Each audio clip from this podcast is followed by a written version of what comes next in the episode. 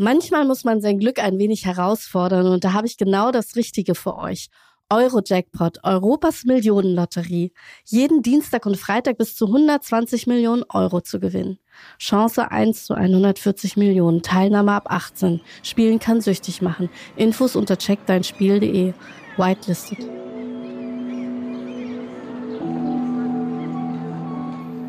Moin und herzlich willkommen zum Elbblick-Magazin-Podcast, dem Podcast zum Magazin. Ich bin Nussin Armbrust und schnacke regelmäßig mit Menschen aus Hamburg und ganz Deutschland. Sven Rohde ist Coach und Experte in Sachen Narzissmus. Wie man Narzissmus erkennt und wie man daraus entkommt, das erklärt er uns im Podcast. Hallo Sven, ich freue mich sehr, dass du hier den weiten Weg aus Hamburg nach Hamburg in mein Studio geschafft hast. Hallo Nussin. Nee, weit war es ehrlich gestanden nicht. Also ich habe meine Praxis in Ottensen, jetzt sind wir in Eimsbüttel. Also es war nicht wirklich weit. Du bist Ur-Hamburger, ja, bist hier geboren, aufgewachsen. Du hast hier auch studiert. Ich habe hier auch studiert. Also ich bin tatsächlich Ur-Hamburger. Mein Vater war auch Hamburger, mein Großvater. Meine Mutter stammt woanders her, aus Essen, aber ich habe hier studiert, ich habe hier eine Journalistenschule gemacht bei Gruner und Jahr und ich arbeite hier. Ich habe das eigentlich immer vermisst, dass ich mal ein Jahr irgendwo anders hätte zubringen wollen, aber es hat sich nicht ergeben. Aber du bist bestimmt viel gereist. Ja, ich bin schon auch gereist, gerne mit dem Fahrrad. Lass uns doch kurz darüber sprechen, warum du heute hier bist, weil wir haben tatsächlich, ich habe dich ausgesucht, weil mich dieses Thema immer wieder triggert, weil ich darüber schon einen Artikel verfasst habe, der meistgelesenste übrigens ist auf meiner Webseite. Deswegen kam ich nicht umher, dich einzuladen, denn wir wollen heute sprechen über Narzissmus. Richtig. Und du bist ein Experte da drin? Ja, ich bin Experte insofern, dass ich Seminare zum Thema mache und dass ich auch im Coaching immer wieder erlebe, dass Menschen aus narzisstisch geprägten Familien kommen. Und ich habe einfach festgestellt, wie viel Leid in diesem Thema steckt und gleichzeitig, wie der persönliche Kontakt, den wir dann aufbauen, immer wieder auch zu einer Öffnung führt. Also, dass ich merke, wenn ich Leuten sage, das ist doch toll, wie du das so machst, dann gucken die mich ein bisschen ungläubig an. Er sagt, echt, meinst du das? Oder meinst du das nur, weil ich dir für das Coaching Geld bezahle? Nee, ich meine das tatsächlich. Und dieses Gesehenwerden, das dann in einem Seminar oder das in einem Coaching entsteht, das ist für viele erstmal ganz fremd. Aber wenn wir uns dann in so einen Prozess hineinbegeben haben, dann merkt man, wie sich da was öffnet und wie Menschen auf einmal aufblühen, wie man merkt, wow, ich habe ja Potenzial und damit kann ich ja was machen. Und das ist ein ganz tolles Erlebnis. Insofern finde ich den Umgang mit diesem Thema, auch wenn er wirklich sehr leidbelastet sein kann und oft ist, trotzdem außerordentlich, mir fällt jetzt nur das Wort rewarding ein, also belohnend wäre nicht die deutsche Übersetzung dafür. Aber das ist eine tolle Erfahrung, immer wieder. Narzissmus ist ja heute ganz schnell gefunden in unserer Gesellschaft. Ich lese es ja auch überall. Deswegen war mein Artikel, glaube ich, auch den ich geschrieben habe, einer der meistgelesensten, wie gesagt, weil das Thema in dieser Gesellschaft so vordergründig ist. Alle sprechen sofort davon, ich hatte einen narzisstischen Partner. Das kommt ganz, ganz oft oder ich habe einen narzisstischen Chef oder ich komme aus einem narzisstischen Elternhaus. Vielleicht nochmal, woran mache ich das fest, was Narzissmus eigentlich ist? Es gibt eine Reihe von Kennzeichen, die unterschiedlichen Varianten des Narzissmus verbinden. Das eine ist, eine Narzisstin oder ein Narzisst hat keine Empathie, ist also nicht in der Lage, mich als Menschen zu sehen. Seine Weltsicht oder ihre Weltsicht ist komplett egozentrisch. Und was eigentlich immer dazu gehört, ist ein vollkommen unterentwickeltes Selbstwertgefühl. Diese Narzisstinnen fühlen sich im Kern eigentlich wertlos. Und um darauf zu reagieren, werten sie andere ab, um sich selber besser zu fühlen. Das sind zentrale Punkte, die ich eigentlich bei jedem oder bei jeder Narzisstin erkennen kann. Ich habe tatsächlich auch schon sehr oft mit Narzissten Freundschaften zu tun gehabt, im Bereich Dating vor allem. Da ist es tatsächlich, kann man das jetzt schon, ich kann es tatsächlich jetzt mittlerweile schon an Fotos sehen. Das ist vielleicht ein bisschen eigenartig, wenn ich das jetzt sage, aber man sieht das anhand der Darstellung der Person. Ist das von mir zu vermessen, weil man dann so, ja, nur anhand eines Fotos das zu beurteilen, aber es gibt so kleine Anzeichen. Also ich bin jetzt mittlerweile, und das möchte ich auch nochmal sagen, ich habe tatsächlich erkannt, wie man Narzissmus erkennt. Deswegen habe ich dich trotzdem nochmal gefragt. Bei mir gehen dann immer gleich so rote Flaggen an und ich kenne dieses Verhalten, dass man dann etwas erzählt und der andere gar nicht empathisch reagiert und man sich dann denkt, Moment, das war doch jetzt eigentlich etwas Einfühlsames.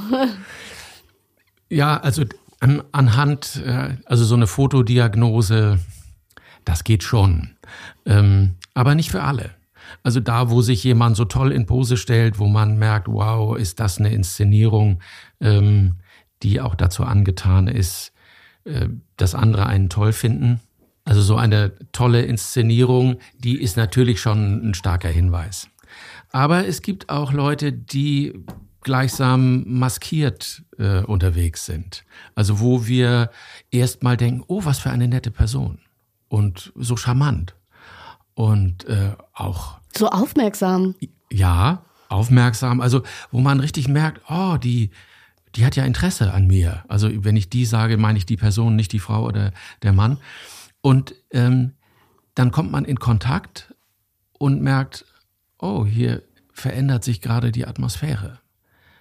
Wieso werde ich jetzt so schräg von der Seite angegangen? Wieso kommt da so eine giftige Note in das Gespräch?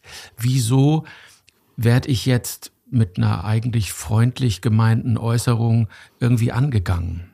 Oder abgewertet. Und also insofern ist es schon gut, nochmal genauer hinzugucken. Wir haben auf der einen Seite bei Männern sehr viel stärker ausgeprägt den Granios-Malignen-Narzissmus. Granios ist klar, Malign heißt bösartig. Und das ist, wie gesagt, bei Männern sehr viel stärker ausgeprägt. Und wir haben das, was die Psychologin Bärbel Wadetzki den weiblichen Narzissmus nennt.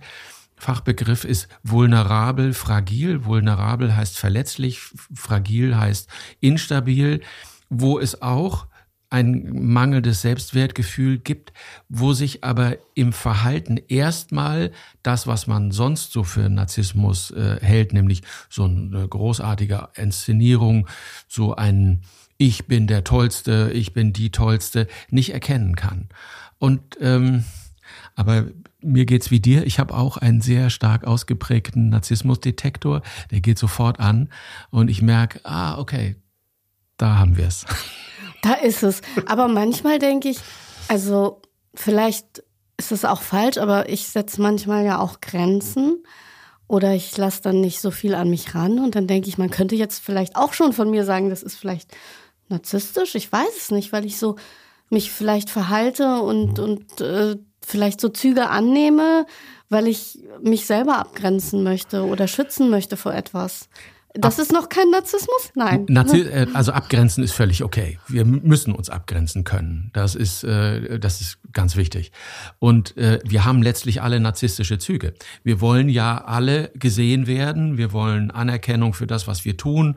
Du machst ein Magazin und indem du von anderen vielleicht erwartest oder dich freust darüber, dass sie dieses Magazin toll finden, das ist das, was Bärbel Wadetzki positiver Narzissmus nennt. Völlig in Ordnung. Wirklich, völlig in Ordnung. Ich habe die Ausgabe davor, die hier liegt, das ist Ausgabe 35, da hatte ich mich sogar auf dem Titelcover und dann dachte ich schon, das ist jetzt so ein bisschen viel. Okay, man sieht mich nicht wirklich, weil ich von hinten fotografiert bin.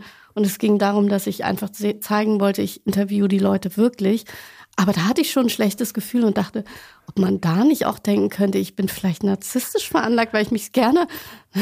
Nein, also es war also als eine echte Narzisstin wärst du ganz alleine auf dem Titel gewesen und du hättest in die Kamera geguckt und du hättest gezeigt, Leute, seht her, ich bin die Tollste. Hast du nicht gemacht.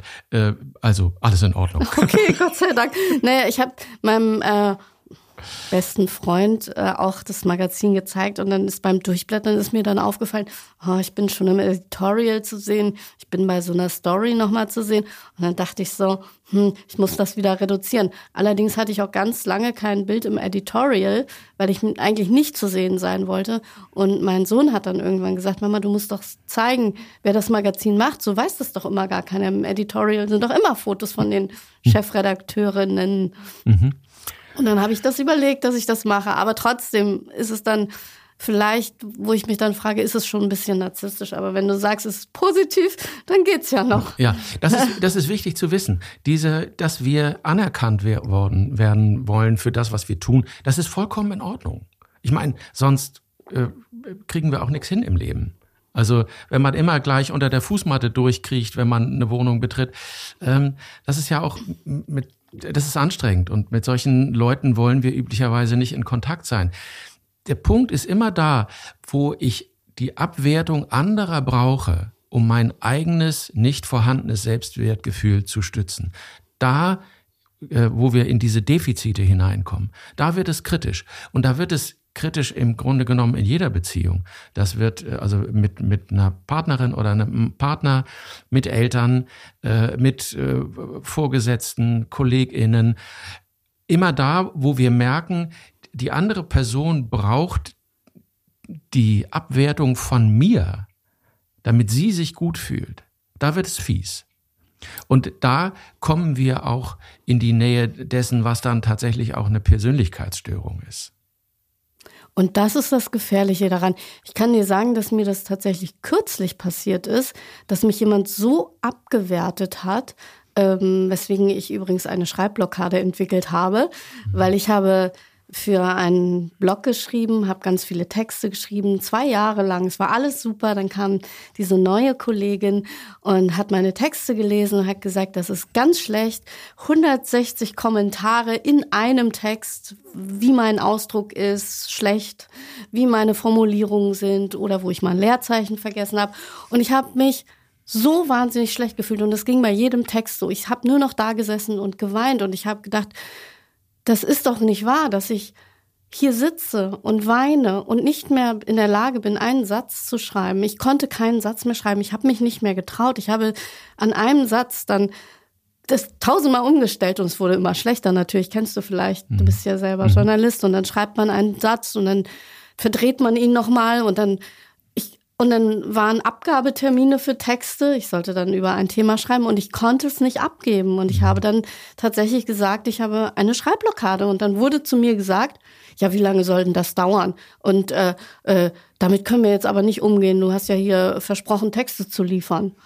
Und dann war ich so erniedrigt, möchte ich mal fast sagen, dass ich nicht mehr wusste, was ich machen soll. Und am Ende wurde mir gekündigt, weil ich eben keine Texte mehr liefern konnte und diese Person dann einfach auch immer, egal was, ich habe mal eine Idee gegeben, weil es hieß, habt ihr Ideen für Themen und immer, wenn ich eine geäußert habe, hat sie gesagt, also nein, das geht doch gar nicht und ich habe mich dann einfach auch zurückgezogen und ich habe nicht die Konfrontation gesucht, weil ich das gar nicht konnte und am Ende, wie gesagt, die Kündigung, aber da habe ich auch gedacht, das ist doch hier jetzt schon auch narzisstisch. Das ist auf jeden Fall narzisstisch. Und ich wusste nicht, wie ich entkommen kann.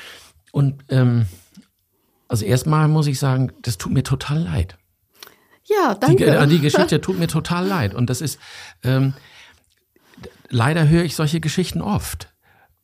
Oft gibt es diese Struktur schon aus dem Elternhaus, dass da Mutter oder Vater oder auch Großeltern in so erniedrigender Weise mit Kindern umgehen.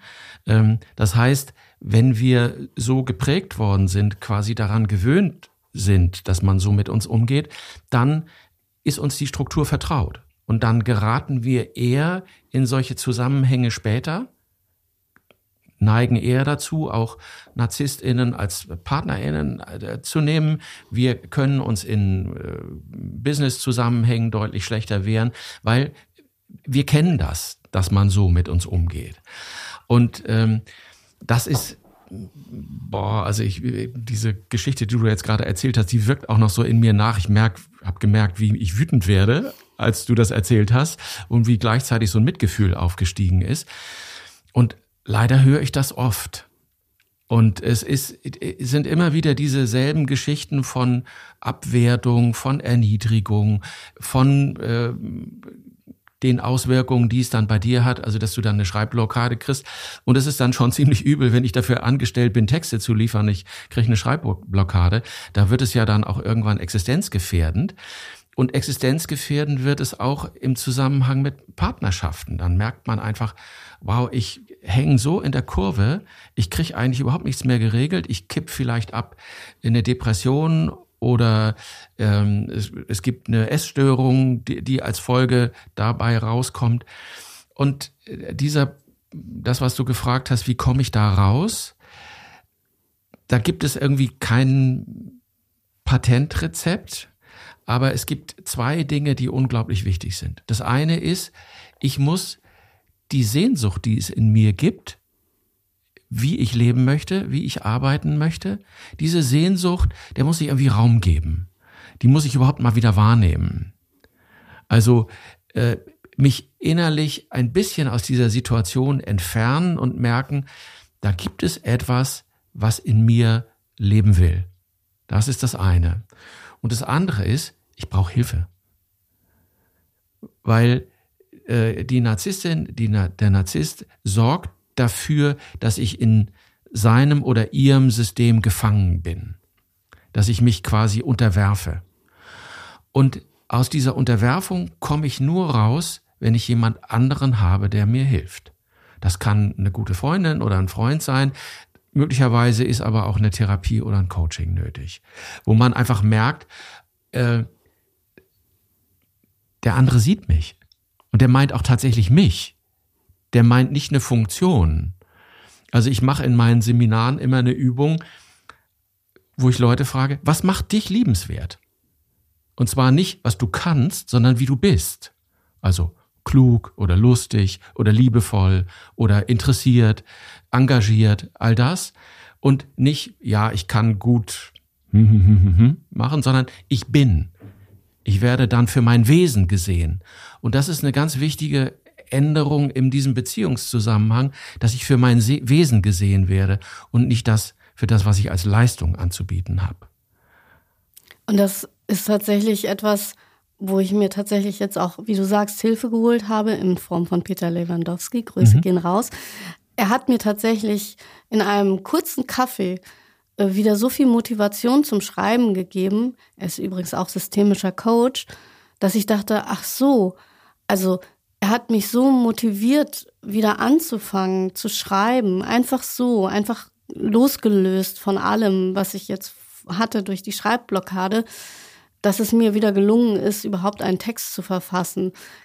Ein bisschen ängstlich bin ich noch, aber es ist tatsächlich wahr. Also man darf sich dann nicht, ich habe mich die ersten 2 Wochen an nichts getraut. Ich habe auch wirklich dicht gemacht. Ich habe wieder an mir selbst gezweifelt. Ich habe gedacht, Mensch, ich habe kein Journalismusstudium. Bin ich überhaupt auf dem richtigen Weg? Bilde ich mir das vielleicht alles nur ein, dass ich schreiben kann und kann es gar nicht? Es hat mir nur keiner gesagt, weil es sich vielleicht auch keiner traut. Ich weiß es nicht. Ich hatte so viele Selbstzweifel und die haben sich dann übrigens auch übertragen auf mein Gesamtes. Also ich habe dann gedacht, naja, ich kann ja gar nichts und wer will mich schon und ich bin nichts wert. Also diese ganze Schiene kam dann und dann das Erschreckende daran war, ich habe so 2-3 Wochen gebraucht dafür, das Erschreckende war, ich war ja auch mal mit einem Narzissten zusammen, dass ich dachte, ich habe diese Punkte alle überwunden und kann jetzt besser damit umgehen. Und dann habe ich so einen großen Rückschritt wieder gemacht in meiner persönlichen Entwicklung, dass ich mich erschrocken habe. Und jetzt ist nochmal die Frage, wie ist das, wenn man zum Beispiel mit einem Narzissten zusammen war oder überhaupt mit einem narzisstischen Umfeld Kontakt hatte, sich daraus gelöst hat? Wie kann es sein, dass ich dann wieder so einen Rückschritt mache? Was passiert dann? Eine Traumatherapeutin, die ich sehr, sehr schätze, Luise Reddemann, sagt, das Gehirn vergisst nicht. Das heißt, diese Prägungen, die meistens schon aus unserer Kindheit stammen, die sind sehr tief angelegt und in einer Krise fallen wir in diese Muster zurück oder können in diese Muster zurückfallen. Das bedeutet nicht, dass die Entwicklung, die du auch schon gemacht hast, deswegen gar keine Rolle mehr spielt. Du bist ja dann auch schnell da wieder rausgekommen. Also wenn ich jetzt höre, 2-3 Wochen, oh, wow, also cool. Naja, es ist noch, also ich versuche gerade mein August-Magazin zu schreiben. Also es ist jetzt noch nicht so ganz flüssig, aber ja, ich arbeite an mir. Ja, gut, also ich höre von anderen, die sind 2 Jahre nicht in der Lage, da wieder was zu tun, und die brauchen dann wirklich eine Therapie, möglicherweise auch eine stationäre Therapie, um aus dieser Krise wieder rauszukommen. Aber 2 Wochen, 3 Wochen, da merkt man, dass du tatsächlich eine Entwicklung genommen hast, dass du ganz viel entwickelt hast, und daran konntest du dann wieder anknüpfen. Also da hat Peter Lewandowski wirklich genau offenbar die richtigen Botschaften dir rübergereicht, und er hat dich als Mensch gesehen, bei einem Kaffee dir in die Augen geguckt, in dein Herz geguckt und hat gemerkt, da ist ja ganz viel, und daran knüpfe ich jetzt an. Und so konntest du das dann wieder wachrufen und diese demütigende Geschichte beiseite packen. Ich finde übrigens, Selbstzweifel haben einen zu schlechten Ruf. Es ist in Ordnung, wenn wir Selbstzweifel haben. Die Frage ist, ob sie uns blockieren. Also wenn ich Selbstzweifel habe, dann denke ich, okay, ist dieser Text jetzt wirklich so gut, wie ich gedacht habe, dass er es ist? Und wenn ich den dann jemandem gebe und der liest den und sagt, ja, also hier geht's schon noch was besser, dann ist das ja okay. Also wir sollten schon auch mit Kritik umgehen können, wenn sie unterstützend ist, wenn sie konstruktiv ist und wenn es um die Arbeit geht und nicht um die Person. Das ist der Unterschied von jemandem, der mich als Person abwertet, und das sind eben in der Regel NarzisstInnen, oder jemand, der sagt, du bist cool, der Text ist nur nicht so gut. Damit kannst du ja auch umgehen. Ja, und dann frage ich natürlich, warum ist der Text nicht so gut? Und wenn dann jemand schlüssige Kritik äußert, dann bin ich auch zufrieden. Und ich habe mir tatsächlich diesen Text mal angeguckt, wo sie 160 Kommentare reingehauen hat. Und da habe ich wirklich nochmal geguckt, was meint sie eigentlich? Und ist es wirklich sachliche Kritik? Und dann habe ich irgendwann festgestellt, nein, da standen dann so Dinge wie, also der Ausdruck gefällt mir jetzt nicht so, das kannst du anders formulieren.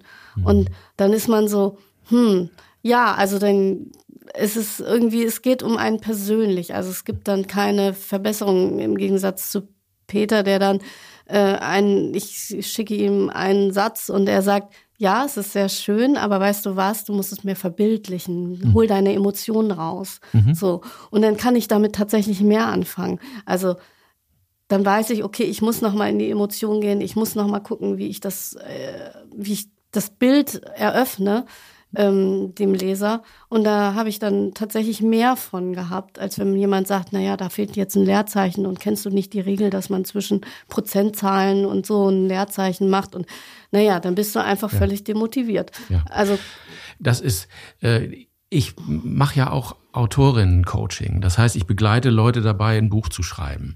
Und wie oft ist es, dass die dann einmal erzählen, ja, also mein Deutschlehrer, der hat ja gesagt, ich kann gar nicht schreiben. Und wenn man sowas mit 12 hört oder mit 13, das sitzt ganz tief.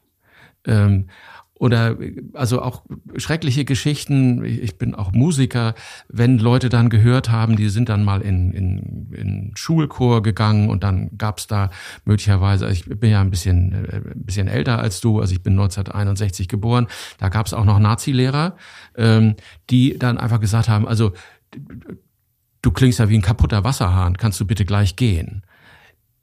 Die werden nie wieder singen. Willkommen in meinem Club. Also ich kann auch nicht singen, also denke ich.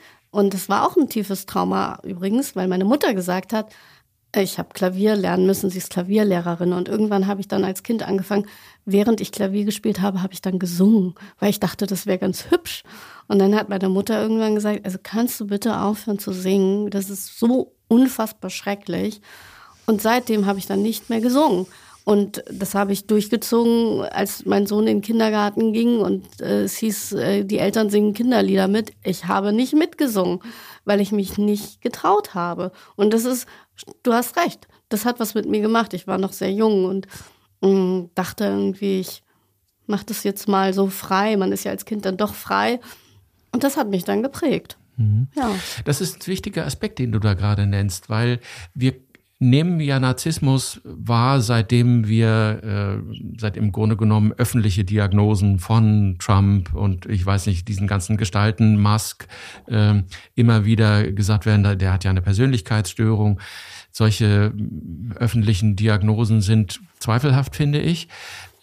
Aber wir nehmen das als ein Phänomen in der Öffentlichkeit wahr. Wir haben dann so exzentrische Showstars oder wir haben PolitikerInnen und wir merken immer, ja, das ist ja Narzissmus. Was wir dabei ganz häufig übersehen, ist, dass wir dieses Phänomen eigentlich aus unserer Kindheit kennen. Und dass das im Grunde genommen schon angelegt worden ist. Und ich erinnere eine Frau, die in ein Seminar von mir kam und sagte, als sie das auf meiner Website gelesen hat, dass ihre Eltern narzisstisch sein können. Das hat sie fast vom Stuhl gehauen, weil sie hat auf einmal verstanden, ach so, das hat ja gar nichts mit mir zu tun. Das ist ja deren Problem. Und das ist eine ganz wichtige Erkenntnis, weil da merke ich, es ist vollkommen wurscht, was ich tue. Es ist vollkommen wurscht, wie ich handle, ob ich lieb bin, ob ich nicht lieb bin, ob ich es irgendwas gut mache oder nicht gut mache. Ich werde eigentlich immer abgewertet. Das heißt, an dem Punkt merke ich, ich bin in einer vollkommen anderen Falle, der ich nicht durch Leistung entkommen kann, weil diese Leistung wird einfach gar nicht wertgeschätzt. Und da kommt es zu einer Umkehr. An dem Punkt merke ich, ach so, ich muss auf mich gucken. Und das ist tatsächlich auch eine Falle, die wir ganz oft in diesem Thema haben. Wir gucken immer auf die NarzisstInnen. Und gucken, was die so machen und wie wir da eine Lösung finden. Dabei müssen wir die Lösung bei uns suchen. Ja, genau. Und das ist schwierig. Das ist schwierig, aber es geht. Weil ich denke dann immer so ein bisschen auch an, wie man sich von einem Narzissten befreit. Das ist ja auch wahnsinnig schwer, weil die haben ja einen so unter Kontrolle, will ich jetzt mal sagen. Die wissen genau, wie man tickt, was man macht, wo die Triggerpunkte sind, dass man sich gar nicht lösen kann. Und dann frage ich mich halt, ja, ich schaue dann auf mich, aber ich schaffe es vielleicht gar nicht, da rauszukommen, gerade zum Beispiel in Beziehungen oder Eltern. Eltern bleiben ja Eltern. Wie soll ich denn mich von meiner Mutter dann trennen, wenn ich merke, sie ist Narzisstin? Naja, ob du dich von deiner Mutter trennen musst, ist ja das eine. Also die Frage ist, bis zu welchem Punkt geht das? Als Coach gebe ich keine Empfehlungen. Ich sage nur, überprüf doch mal, wie sehr schädigt es dich. Also wie intensiv ist das, was du erleidest? Und gehst du möglicherweise daran kaputt? Und wenn du daran kaputt gehst, dann ist vielleicht tatsächlich die Lösung, den Kontakt abzubrechen. Das gibt es. Man kann das Ganze ja aber auch steuern. Also rufe ich jeden Sonntag bei meiner Mutter oder meinem Vater an oder rufe ich einmal im Monat an, einmal im Vierteljahr. Wie oft fahre ich dahin? Also ich kann ja durchaus auch von mir aus steuern, merke möglicherweise, ich kriege Vorwürfe, aber die kriege ich sowieso. Also von daher ist das auch wurscht. Und der Punkt ist, dass ich außerhalb dieses narzisstisch geprägten Systems Leute brauche, die mich als Menschen mit meinem Selbst, mit meinem Wesen sehen. Und da werde ich gleichsam nachgenähert. Das finde ich ein ganz wichtiges Wort in diesem Zusammenhang, dass ich nachgenähert werde, dass mein Selbstwertgefühl sich quasi langsam aufbauen kann. Und je besser dieses Selbstwertgefühl wird, umso besser kann ich auch diesen Verstrickungen, die NarzisstInnen um mich herum bauen, entkommen. Ich kann mich besser wehren, wenn ich zum Beispiel sage, okay, ich will das nicht. Ich will nicht, dass du so mit mir umgehst. Wenn dann kommt, ja, was fällt dir ein? Mir fällt ein, dass mir das nicht gut tut. Und wenn du so mit mir redest, dann möchte ich nicht mit dir reden. Und ist es auch okay, wenn man dann gar nicht redet? Also wenn man dann zum Beispiel sagt, ich möchte jetzt ein Beispiel aus meiner Praxis geben. Ich habe ja doch dieses Thema sehr verinnerlicht. Ich habe neulich erst eine Nachricht bekommen. Die war so Ich würde sagen, ich habe sie ein paar Menschen tatsächlich gezeigt. Ich sage mal, sie ist schon sehr narzisstisch. Und ich habe gedacht, soll ich darauf antworten oder nicht? Soll ich jetzt eine Grenze ziehen und sagen, so nicht? Oder soll ich es einfach unter den Tisch fallen lassen? Ich habe bis heute nicht geantwortet. Ich frage mich dann, was ist dann die beste Strategie? Ich finde es erstmal okay, nicht zu antworten. Auch damit ziehe ich eine Grenze. Weil ich nämlich sage, nee, auf so eine Mail antworte ich nicht. Weil ich auch schon weiß, wenn ich jetzt antworte, so gehst du nicht mit mir um, dann kommt als Antwort zurück, was fällt dir ein und so weiter. Das heißt, und dann geht es immer weiter. Genau. Also dann bin ich in so einem Spiel und an einem bestimmten Punkt zu sagen, so, ich antworte darauf gar nicht, weil ich weiß, dass dieser Mailwechsel oder auch der Gesprächswechsel überhaupt nichts bringt, dann kann ich das auch beenden. Also die Grenze zu ziehen ist immer total wichtig und es ist natürlich schwierig. Das ist vollkommen klar. Das ist einfach schwierig. Denn da, wo ich merke, mein Selbstwertgefühl ist schon beschädigt, da gibt's ja auch immer wieder diesen Zweifel. Darf ich das eigentlich? Ich finde, ich darf.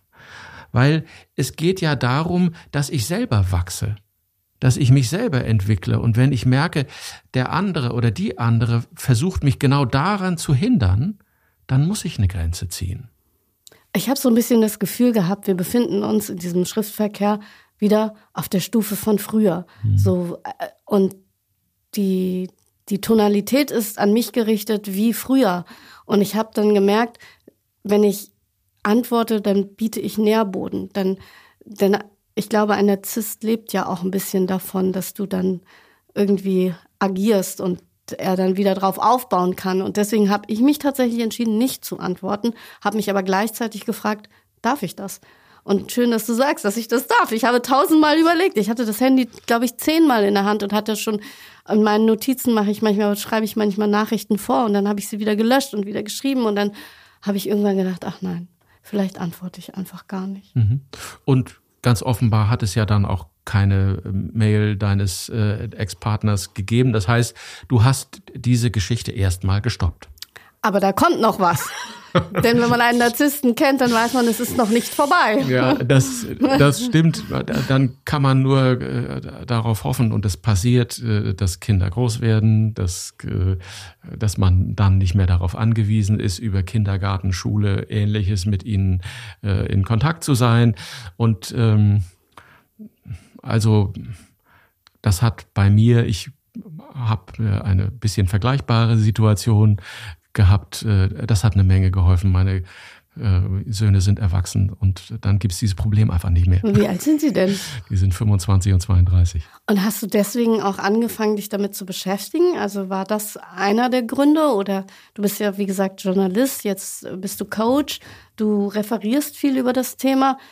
Das hat ja auch viel mit dir zu tun. Ich meine, genauso wie ich diesen Artikel verfasst habe, damals hatte es was mit mir zu tun, weil ich das da auch so intensiv erlebt habe. Und war das ein Auslöser? Nee, der Auslöser war tatsächlich ein ganz anderer. Ich gebe seit 6 Jahren jetzt Seminare für Kriegsenkel. Kriegsenkel, das ist die Generation der zwischen 1960 und 1980 Geborenen. Also das sind diejenigen, deren Eltern im Krieg Kinder waren. Kriegskinder. Und dann gibt es so ein Kunstwort, Kriegsenkel. Also bin ich eigentlich auch, okay, ich bin adoptiert, aber ich bin zum Beispiel in den 70er Jahren geboren. Also bin ich dann einer? Das, die Frage ist, also wann sind deine Eltern, deine Adoptiveltern, wann sind die geboren? 1933. Ah ja, okay. Dann sind sie Kriegskinder. Und also diejenigen, die Kriegsenkel sind, die können dann zum Beispiel 99 Luftballons von Nena auswendig mitsingen. Ist ein bisschen peinlich, aber ist nun mal so. Aber es verbindet sie eben auch noch eine ganze Reihe von anderen Symptomen. Also zum Beispiel Bindungsprobleme zu Eltern und Kindern. So ein Ringen um Erfolg im Beruf, dass man irgendwie das Gefühl hat, mein Potenzial ist doch viel größer. Warum hat sich das eigentlich nicht erfüllt? Und das verbindet also diese Generation. Dazu gibt es Bücher, die auch interessant sind. Und ich habe gemerkt, als ich diese Kriegsenkel-Seminare begonnen habe, das war 2018, dass das, was die SeminarteilnehmerInnen über ihre Eltern erzählen, eigentlich narzisstisch ist, also dass sie aus narzisstisch geprägten Elternhäusern kommen. Das ist diese Abwertung. Du kannst nicht singen beim Klavierspielen. Zum Beispiel. Und zwar nicht, Nussin, sing mal so, weil du hast den Ton nicht getroffen, sondern hör auf damit, weil das tut mir weh. Das heißt, und wer will seiner Mutter schon wehtun? Also das heißt, da ist einfach rüde dein Talent als Sängerin, das es ja vielleicht gibt, das wissen wir nicht, rüde unterdrückt und gekappt worden und das in einer Art, die überhaupt keinen Widerspruch geduldet hat. Und ich habe festgestellt, dass eben in der Generation der Kriegsenkel sehr viel erzählt worden ist über Elternhäuser, die narzisstische Prägungen haben. Und dem bin ich dann gefolgt. Ich habe mich gefragt, ist das jetzt zufällig oder hat das System?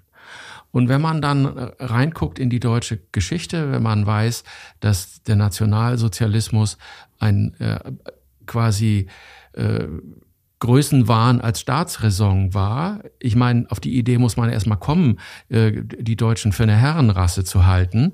Das ist natürlich zutiefst und bösartig narzisstisch, wenn man weiß, wie in der Nazi-Zeit und auch danach noch erzogen worden ist. Also wenn man mal in dieses Buch reinguckt, Die deutsche Mutter und ihr erstes Kind, 1934 erschienen, das ist eine Anleitung zur Kindesmisshandlung. Das ist aber bis Ende der 70er Jahre verlegt worden als Erziehungsratgeber. Und die Art und Weise, wie dort gesagt worden ist, wie man mit Kindern umgehen soll, da stellt man tatsächlich einen bösartigen Narzissmus fest. Und insofern ist das kein Zufall, dass die Elternhäuser so geprägt waren und dass die Kinder, also die Kriegsenkel, es so erlebt haben.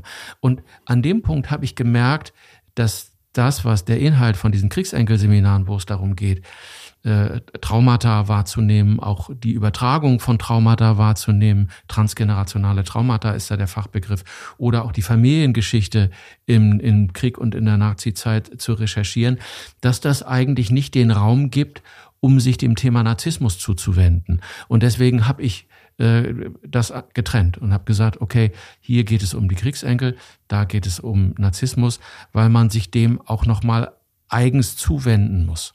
So ist also meine Beschäftigung mit diesem Thema zustande gekommen, aber es gibt auch bei mir diese persönliche Erfahrung, also mein Vater war sehr deutlich ein Narzisst, der hatte auch sadistische Regungen, wie viele Kriegsteilnehmer, der war noch Soldat im Zweiten Weltkrieg und ich habe da eine Menge demütigender Erfahrungen als Kind machen müssen und daher kam zunächst meine Neigung, mich Narzissten zu nähern, weil Papi.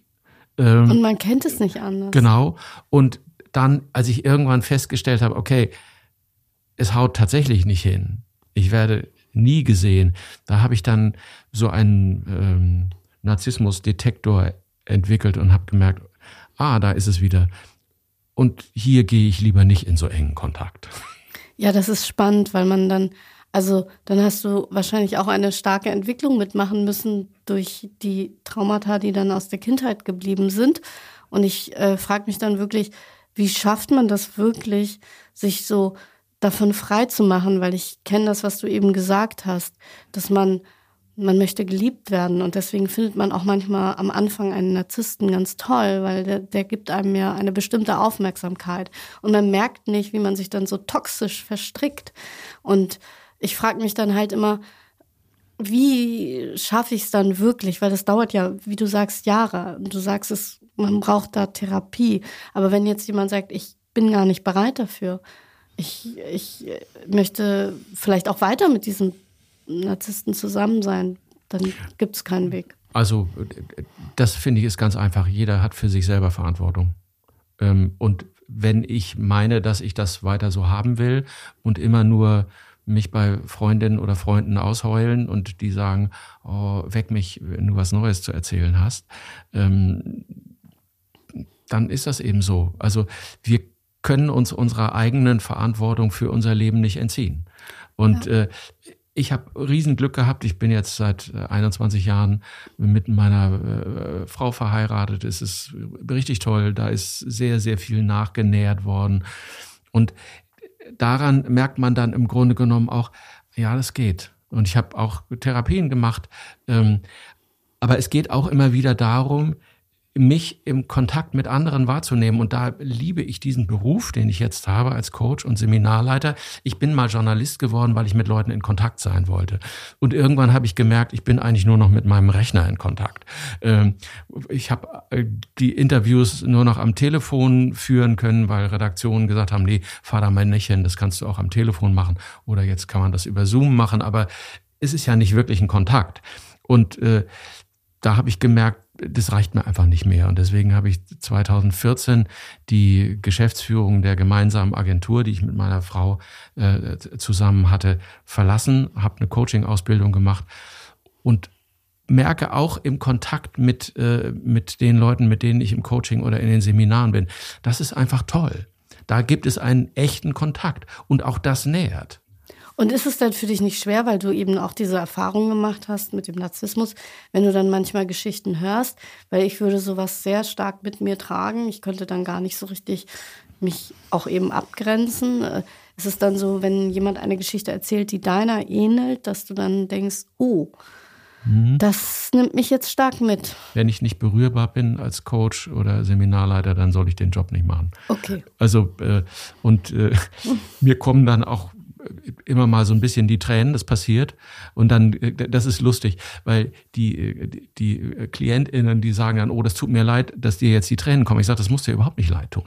Es ist einfach, man kann. Ein Gefühl. Ja, genau. Da kommt das Gefühl hoch und dann denke ich, wow, das tut mir so leid, wenn ich diese Geschichte erzählt bekomme. Aber, und das ist total wichtig auch, gerade wenn es darum geht, Menschen auf ihrem Weg zu begleiten. Es gibt immer positive Dinge. Es gibt immer Stärken, Ressourcen, auf die wir aufbauen können. Weil auch du hast ja überlebt. Und du hast, schon. Und du hast eine Menge hingekriegt, also richtig viel hingekriegt. Das heißt, es muss da jede Menge Kraft geben, es muss da jede Menge positiver Erfahrungen, Erfolge geben, an die wir anknüpfen können. Und das ist immer der Weg raus. Da, wo wir nicht mehr hingucken, was ist mir schiefgegangen, wo hat mich mein Partner gedisst, sondern was trage ich als Schatz in mir?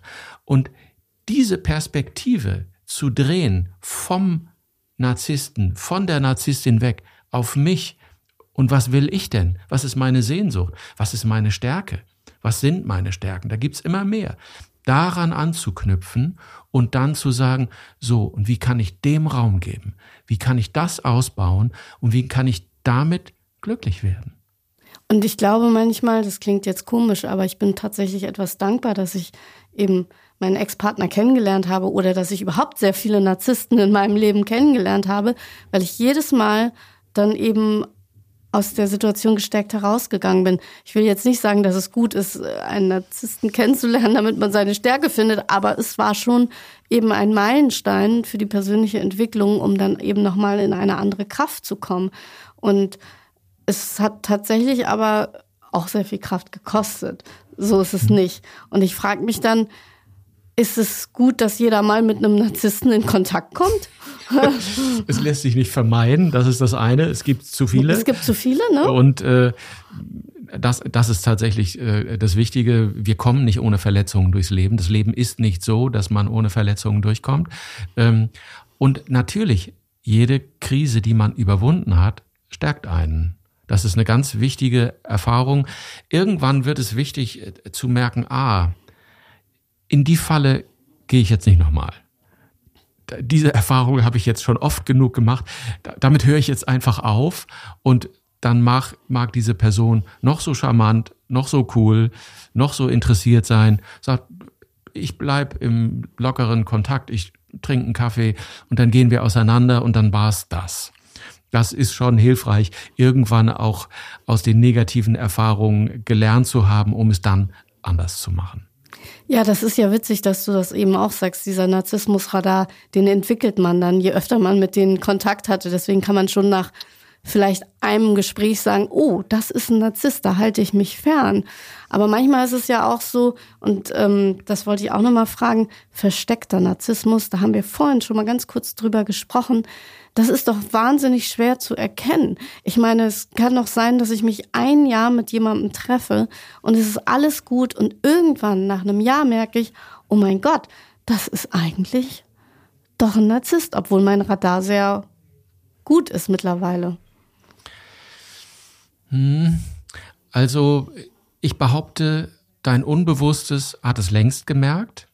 Es ist nur noch nicht im Verstand angekommen. Weil man sich dann nochmal schön redet? Ja. Ah, okay. Weil wir einfach, wir neigen dazu, gerade dann, wenn wir mit Selbstzweifeln gesegnet sind, dass wir uns nicht so richtig trauen und denken, ja, das ist nicht so. Der ist doch eigentlich lieb und der ist doch auch klug und der ist doch auch lustig. Und der macht vielleicht auch viel für mich. Genau. Und irgendwie gibt es aber, ich weiß nicht, wo es dann bei dir ist, im Bauch oder so im Nacken, irgendwie so ein komisches Britzeln. Und man merkt eigentlich, irgendwas stimmt hier nicht. Bei mir ist es in der Brust, dann gibt es so eine Verengung, als ob mein Herz sich zusammenzieht. Mhm. Diese Signale wahrzunehmen ist unglaublich wertvoll und ihnen auch zu trauen. Das ist, also unser Bewusstsein, das ist ja präfrontale Kortex, das sitzt hier so hinter der Stirn und da denken wir. Und die Sprache des Hirnstamms, das ist also hinten im Nacken, das sind Körperempfindungen. Das heißt, der Körper meldet uns ganz schnell, wenn irgendetwas komisch ist oder auch wenn etwas toll ist. Also da kriegen wir das Signal und darauf zu achten, was das ist und es auch ernst zu nehmen, zu merken, wenn du jetzt zum Beispiel so eine Enge in der Brust kriegst, obwohl eigentlich im Gespräch alles irgendwie in Ordnung zu sein scheint. Ernst nehmen und mich fragen, was ist das? Und woher kommt es? Genau. Und dann ist also quasi dein Narzissmusdetektor angesprungen und dann guck doch nochmal genauer hin. Und vielleicht kann man ja auch mal so einen kleinen Test fahren. Also, was für ein Test? Also, indem ich ganz freundlich zum Beispiel sage, du, das, was du da jetzt gerade gesagt hast, das finde ich nicht so gut. Die Reaktion auf Kritik ist eigentlich ein wunderbarer Indikator, ob jemand damit umgehen kann oder nicht. Ich hatte das vorhin gesagt, der grandios maligne Narzissmus, also eher männlich ausgeprägt, der reagiert dann mit Wut, im Extremfall mit Gewalt. Der vulnerable, fragile Narzissmus reagiert extrem gekränkt.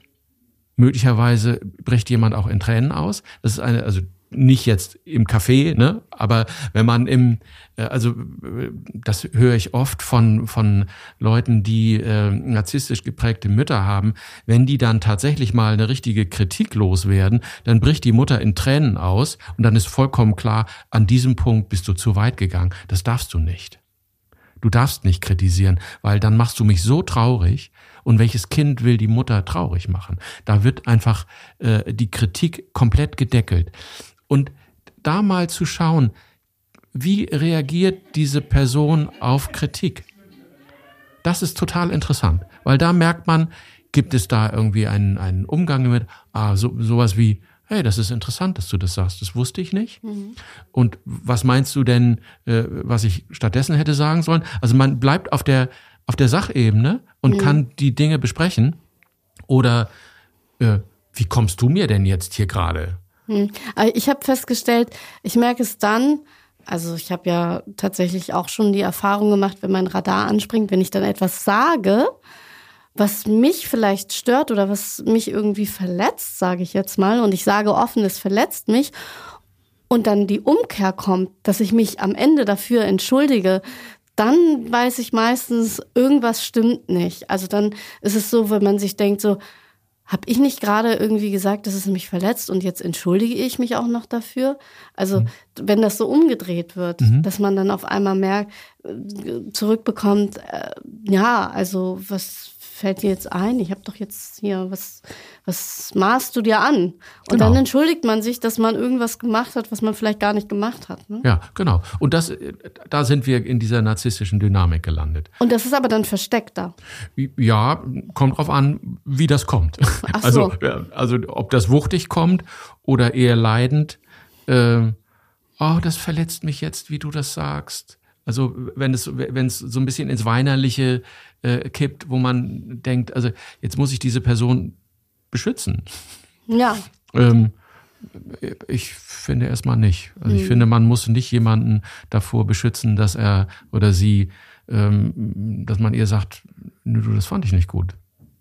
Also ich habe, wie gesagt, ich hatte das, ich weiß gar nicht mehr, wann ich das hatte, das ist auch schon ein bisschen länger her, dass ich glaube, ein Verhalten nicht gut fand und gesagt habe, ich habe das schon mal erlebt. Ich möchte so ein Verhalten nicht mir gegenüber, denn ich bin wertvoll. Mhm. Das sage ich mir dann ja immer. Und dann war die Reaktion irgendwie so anders, dass ich mich am Ende entschuldigt habe dafür, dass ich sage, ich bin wertvoll. Und dann dachte ich, Moment mal, wie konnte das passieren? Ja, das ist genau dieses ziemlich virtuose im Manipulieren von anderen. Also das ist ja ganz klar, dass du an dem Punkt manipuliert worden bist. Da hat jemand dann genau diesen Triggerpoint in dir gespürt. Insofern stimmt es nicht ganz, dass NarzisstInnen keine Empathie haben. Sie können sich schon in andere hineinversetzen, aber sie entwickeln kein Mitgefühl. Also sie können nicht mit dir wirklich sein, aber sie wissen schon, wie sie dich manipulieren können. Und das ist das Gefährliche, oder? Das ist, wenn es einen Narzissten gibt, der absolut viel Empathie dann doch hat, weil wir vorhin gesagt haben, sie haben keine Empathie. Doch, sie haben die und sie nutzen sie aber zu ihren Gunsten. Mhm. Ist es das Gefährliche? Ja, also Empathie ist so ein bisschen, der Begriff ist ein bisschen unscharf in der Art und Weise, wie wir ihn benutzen. Wenn wir Empathie benutzen als jemand ist empathisch, das heißt, er ist auch mitfühlend. Und wenn es dir schlecht geht und ich nehme das wahr und das sagt mir, es tut mir leid, wie es dir geht und was ist denn? Und wir sprechen über dich. Und hinterher hast du das Gefühl, ich bin gesehen worden. Dann ist das empathisch und mitfühlend. Empathie kann aber auch so verwendet werden als Begriff, dass ich merke, wie jemand ist. Also dass ich quasi seine Gefühlsregungen wahrnehmen kann, aber nicht, um mich wirklich auf ihn einzuschwingen, sondern um mich in eine Situation zu bringen, ihn manipulieren zu können. Das ist der Unterschied. Ja. Mein Gott, also es ist ein großes Thema. Meine Podcasts gehen eigentlich nur 30 Minuten. Wir haben schon richtig überzogen, aber ich konnte es nicht abbrechen, weil es mir so ein Herzensthema ist, weil ich es eben auch, wie ich dir schon sagte, selbst erfahren habe. Und ich erlebt habe, dass es in meinem Umfeld sehr viele Frauen tatsächlich gibt, die darunter immer noch leiden. Und ich mir wünschen würde, dass wir alle in unsere Kraft kommen und das loslassen, was uns geprägt hat. Das heißt also, nach vorne schauen. Mhm. Und mit anderen in Kontakt gehen, die nicht Teil dieses Systems sind. Das ist wichtig. Da, wo ich von anderen gesehen werde, da merke ich überhaupt erst, oh, das geht ja. Oder ich werde geliebt. Genau. Ja. Das ist, genau. Das ist immer noch mein Thema. Ja. Da machen wir noch eine zweite Folge, weil das ist wirklich auch schwer, dass man dieses Ankommen, geliebt werden und dann mit einem reinen Herzen. Mhm. Ich glaube, das ist, also habe ich noch nicht erlebt, aber du hast es ja mit deiner Frau und ich glaube, das ist der Punkt, den wir eigentlich uns alle irgendwo wünschen, oder? Ja, also ich habe es mir sehr gewünscht und es hat sich erfüllt und ich bin unglaublich dankbar dafür. Ich freue mich sehr für dich, weil das gibt mir Hoffnung. Vielen Dank, dass du da warst. Wir machen bestimmt noch eine zweite Folge. Es war sehr schön, dass du da warst. In den Shownotes werde ich dann verlinken, wie man sich an dich wenden kann, wenn man ein Coaching braucht. Man kriegt auch Einzelcoachings, richtig? Ja. Und ich habe das Gefühl, du bist ein Experte. Vielen Dank, Nussin. Auch das Gespräch hat großen Spaß gemacht. Vielen Dank dafür. Bis dann.